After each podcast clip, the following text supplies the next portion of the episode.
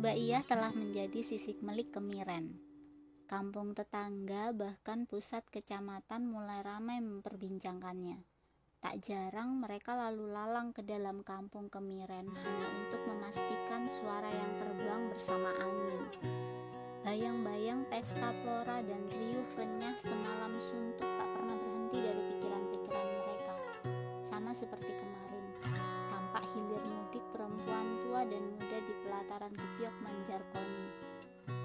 bergantian datang dan pergi. Tak ada yang meminta.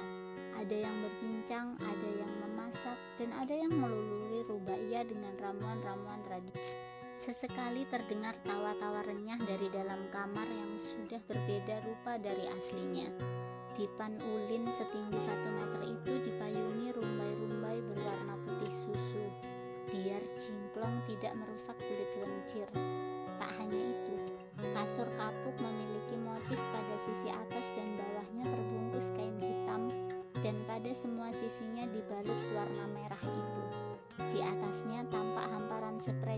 berwarna merah dengan batik gajah uling berwarna emas.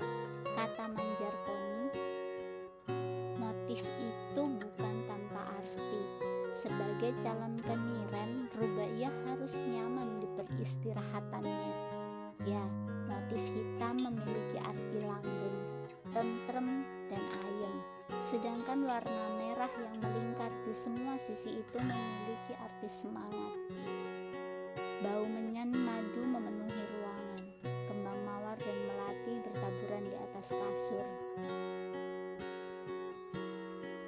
Esok, kamu sudah menjadi gandrung. Sungguh bahagianya garis takdirmu, ujar Mutayana. Perempuan 16 tahun itu seperti memikirkan sesuatu. Ia memang tersenyum,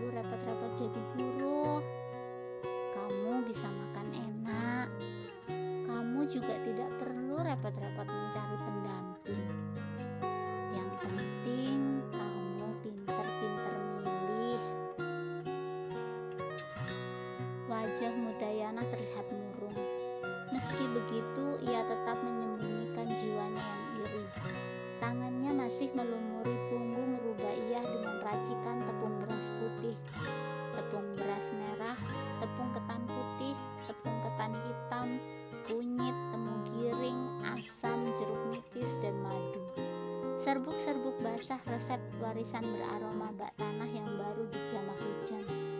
Rubaiyah masih tengkurap. Kulit kuning pada bentuk tubuh itu begitu eksotik. Tak ada lagi kulit budisan. Paha yang tersingkap sungguh menggugah nestapa kerinduan yang menunggunya di kejauhan sana. Budayana terus memuji keelokan itu. Begitulah,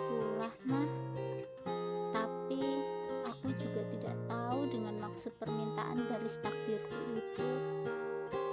Kalaupun saat ini aku terpilih menjadi gandrung, sebenarnya aku juga tidak tahu tentang gandrung. Karena memang aku tidak ada niat menjadi gandrung. Jawab Rubaiyah tenang. Pikirannya ke awang-awang. Sejak tinggal di Gebyok ini, Rubaiyah tak lagi bercengkrama dengan lelaki yang selalu bertengger di batinnya.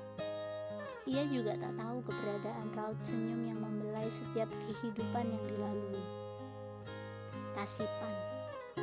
Ya, hanya lelaki itu yang terus-menerus menohok retina ketika mata terbuka. Dan nama itu pula yang selalu berloncatan ketika mata Rubaiyah terpejam.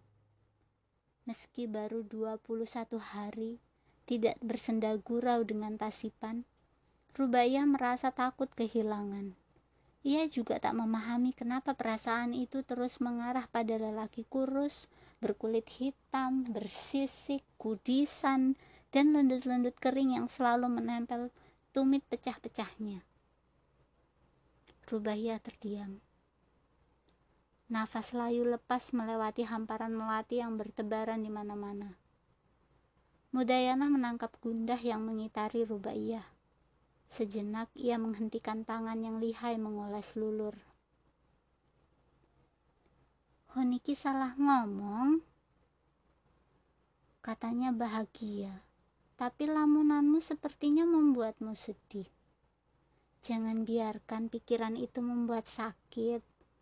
Bukankah besok kamu menjalani ritual meras gandrung? Kata Mbok, gandrung itu tidak boleh sakit, biar semua tidak sedih. Kata Mudayana. Tak hanya kata-kata yang diluncurkan, cubitan jari hitamnya menjepit kulit paha Rubaiyah yang bak lembayung sore. Rubaiyah meringis kesakitan. Tangannya yang sejak tadi memutar-mutar bunga melati membalas dengan mencubit payudara Mudayana yang agak tersingkap. Rasa geli dan sakit membuat Mudayanah mengumpat.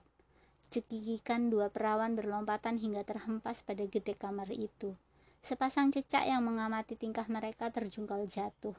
Begitu pula dengan kupu-kupu yang sejak tadi berputar-putar di balik jendela kamar. Rupanya riuh di dalam kamar itu mengundang Bek Jaripah dan Bek Sainah yang sejak tadi berbincang di ruang tengah. Mereka menyingkap tirai, Dua perempuan paruh baya itu tersenyum melihat tingkah dua perawan yang masih saling cubit itu. Tak beberapa lama kemudian, Bek Jaripah dan Bek Sainah duduk bersebelahan dengan Rubaiyah yang kembali tengkurap. Tangan dua perempuan paruh baya itu mengusap-ngusap tubuh Rubaiyah yang penuh lulur. Tangan mereka begitu manja dan cekatan. Tak lama kemudian, mereka membersihkan semua lulur yang berjibaku di atas tubuh Rubaiyah yang elok. Bek Jaripah dan Bek Sainah tersenyum bergantian melihat kulit langsat dan tak bersisik. Sesekali suara tua itu menggoda ketika payudara yang Mbak Kelapa Gading itu tersingkap. Mumpung belum terlalu gelap, kamu segera ke pancuran sungai Sobo, biar rambutmu dikeramasi Bek Jainah dan Mudayana. Ujar Bek Jaripah sembari membelai rambut perawan ayu itu. Rubaiyah mengangguk. Bek Jaripah mengarahkan wajah harapnya kepada Bek Jaina. Jangan lupa bawa rempah-rempahnya, biar rambut ini makin cantik, Bek, kata Bek Jaripah. Bek Jaina menganggukkan wajahnya. Bek Jaina melangkah keluar. Bek Jaripah kembali memerintah pada Mudayana untuk menyiapkan kembang telon dan menyan madu. Mudayana mengangguk. Setelah mencubit Rubaiyah, ia berlarian kecil meninggalkan kegaduhan kecil yang tersisa. Di kamar tinggal Bek Jaripah dan Rubaiyah. Tangan tua Bek Jaripah kembali membelai rambut Rubaiyah yang menyandarkan kepalanya ke pundak Bek Jaripah. Manja perawan itu tampak mengagungkan kemolekan rembulan yang bersiap untuk bangkit pada hamparan kemiren. Besok kamu sudah jadi gandrung kemiren. Kamu harus selalu cantik. Menurut saya, kamu sudah bisa menerima warisan Japa Mantra Sensren Gandrung biar semua lelaki terpesona, Beng. Bek Jaripah menghentikan kalimatnya. Senyumnya mengembang bersama belayan angin yang sesekali mengusap pipi perawan yang masih bersandar di pundaknya. Rubaiyah memperhatikan ucapan itu. Wajahnya yang sejak tadi bersandar ia bangkitkan. Tokek berbunyi tujuh kali. Wajah polos Rubaiyah menatap Bek Jaripah. Tak ada ucap yang lepas dari bibir yang mbak garis pantai di timur sana. Desau angin kembali menerobos dan menghempas balok ulin. Sayup suaranya memecah celoteh pentet dan seriti. Suaranya berderit renyah, berpadu dengan sisa gelora ombak yang semakin merendah. Tak ketinggalan desah gigi terantuk. Semua mengalun bersama nafas yang terhisap lamban. Rubaiyah mengangguk. Ia kembali merebahkan kepalanya ke pundak perempuan paruh baya yang tak lagi selembut desir angin yang berkabut. Bek Jaripah tersenyum, terdengar lirih suaranya. Saya hanya mengucap mantra itu satu kali. Kamu harus menghafalnya. Rubaiyah membungkukkan tubuhnya seperti merendahkan dirinya sendiri. Bek Jaripah memejamkan mata. Tangan kanannya menempel pada ubun-ubun perawan itu. Angin kembali berdesir. Untaian sastra mantra mengalun dengan pelan. Di luar sana siluet mega jingga tampak menggurita dan menggelanyut bagaikan kumandang rasa. Ada telapak dan jemari menggesek butiran pasir putih yang memadu air biru. Ada dingin merasuk bersama desir angin yang menarikan helai rambut yang tak kena ikat. Bulu kuduk rubaiyah merinding. Ada hawa sejuk yang merasuk pada pori-pori yang tak tahu mengapa. Bagaimana? Apa kamu sudah bisa menghafalkannya? Rubaiyah memejamkan matanya. Sesekali bibirnya komat kamit merangkai sastra mantra yang baru ia dengar. Rubaiyah mengulang mantra itu. Sesekali pembacaannya terputus. Setelah mengingat sejenak, Rubaiyah kembali mengulang sastra itu hingga hafal. Bek Jaripah tersenyum. Terdengar suaranya. Bagus. Gunakan mantra itu setiap kamu hendak mandi. Dan karena setelah ini adalah yang pertama, maka mandilah dengan kembang telon. Biar sansren itu menyatu. Tirai kembali tersingkap. Bek Jaripah dan Rubaiyah menatap langkah kaki yang melangkah masuk. Tampak Bek Jainah mengumbar senyum. Tangannya menenteng pendil yang berisi rempah-rempah rambut. Belum sempat Bek Jaripah dan Rubaiyah membalas senyum itu, tampak Mudayana berlarian kecil menghampiri mereka. Terdengar munyi renyah ketiga perempuan yang menunggunya. Bek Jaripah kembali memerintah. Ia meminta mereka untuk kepancuran yang ada di belakang gebyok. Semua menuruti. Perempuan yang selalu memikirkan gunung harta itu tersenyum. Dengan agak tergesa, Bek Jainah, Rubaiyah, dan Mudayana hilang dari pandangan Bek Jaripah. Hanya beberapa saat melangkah, mereka sudah merasa sejuk oleh buai sungai yang mengalun jernih. Tak beberapa jauh dari mereka bertiga, tepat di balik terembesi ratusan tahun, tubuh lelaki belasan tahun tampak meringkuk seorang diri. Bola matanya begitu takjub melihat tingkah perempuan muda yang berkecipak di sisi air mancur.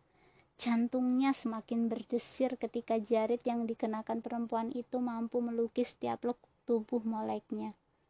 Tak ada yang menyadari. Dua perempuan perawan itu hanya riuh dengan sisa gelora gemericik yang semakin merendah. Sesekali, perempuan tua yang memoles rambut dengan rempah-rempah itu menggelengkan kepala. Bibirnya tersenyum. Aura wangi menyan masih membumbung di atas air dan rerumputan basah. Beberapa kembang telon begitu molek, berenang berputar-putar pada air yang hanya sedalam dengkul orang dewasa. Beberapa di antaranya menggantung pada rambut dan jarit rubaiyah. Tangan kecil Mudayana mengambil sisa kembang telon yang bertengger pada rambut rubaiyah. Ada yang dihempaskan ke dalam aliran bersih hingga tenggelam ada pula yang diselipkan pada telinga Rubaiyah. Calon gandrung itu makin cantik dengan kepolosan yang perawan. Rubaiyah mengendorkan jarit yang menggapit di antara dua ketiaknya. Buah dadanya yang eksotik hampir tersingkap keluar. Dengan tetap menggoda, Mudayana membersihkan sisa-sisa racikan lulur warisan yang sepertinya enggan pergi dari kulit kuning menggoda itu. Riuh renyah tak henti-hentinya berkumandang di antara mericik air mancur yang membentuk tepian bak pasir gotri pantai Purwo. Sesekali, celoteh-celoteh asap menyan terlihat bersiluet seperti armada perahu cadik yang berlabuh pada lingkaran japa mantra. Di kejauhan sana, detak jantung lelaki 16 tahun bergemuruh tak menentu. Aromanya meliuk-liuk bak aroma sisi-sisi ikan yang bertebaran. Sesekali ia menyandar pada batang kokoh yang tampak bersorak-sorai di atas tanah becek. Rubaiyah, ujarnya mendesis.